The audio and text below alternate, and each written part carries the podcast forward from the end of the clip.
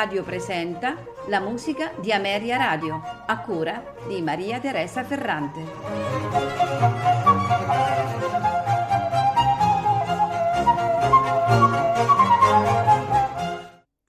Buonasera e benvenuti alla musica di Ameria Radio.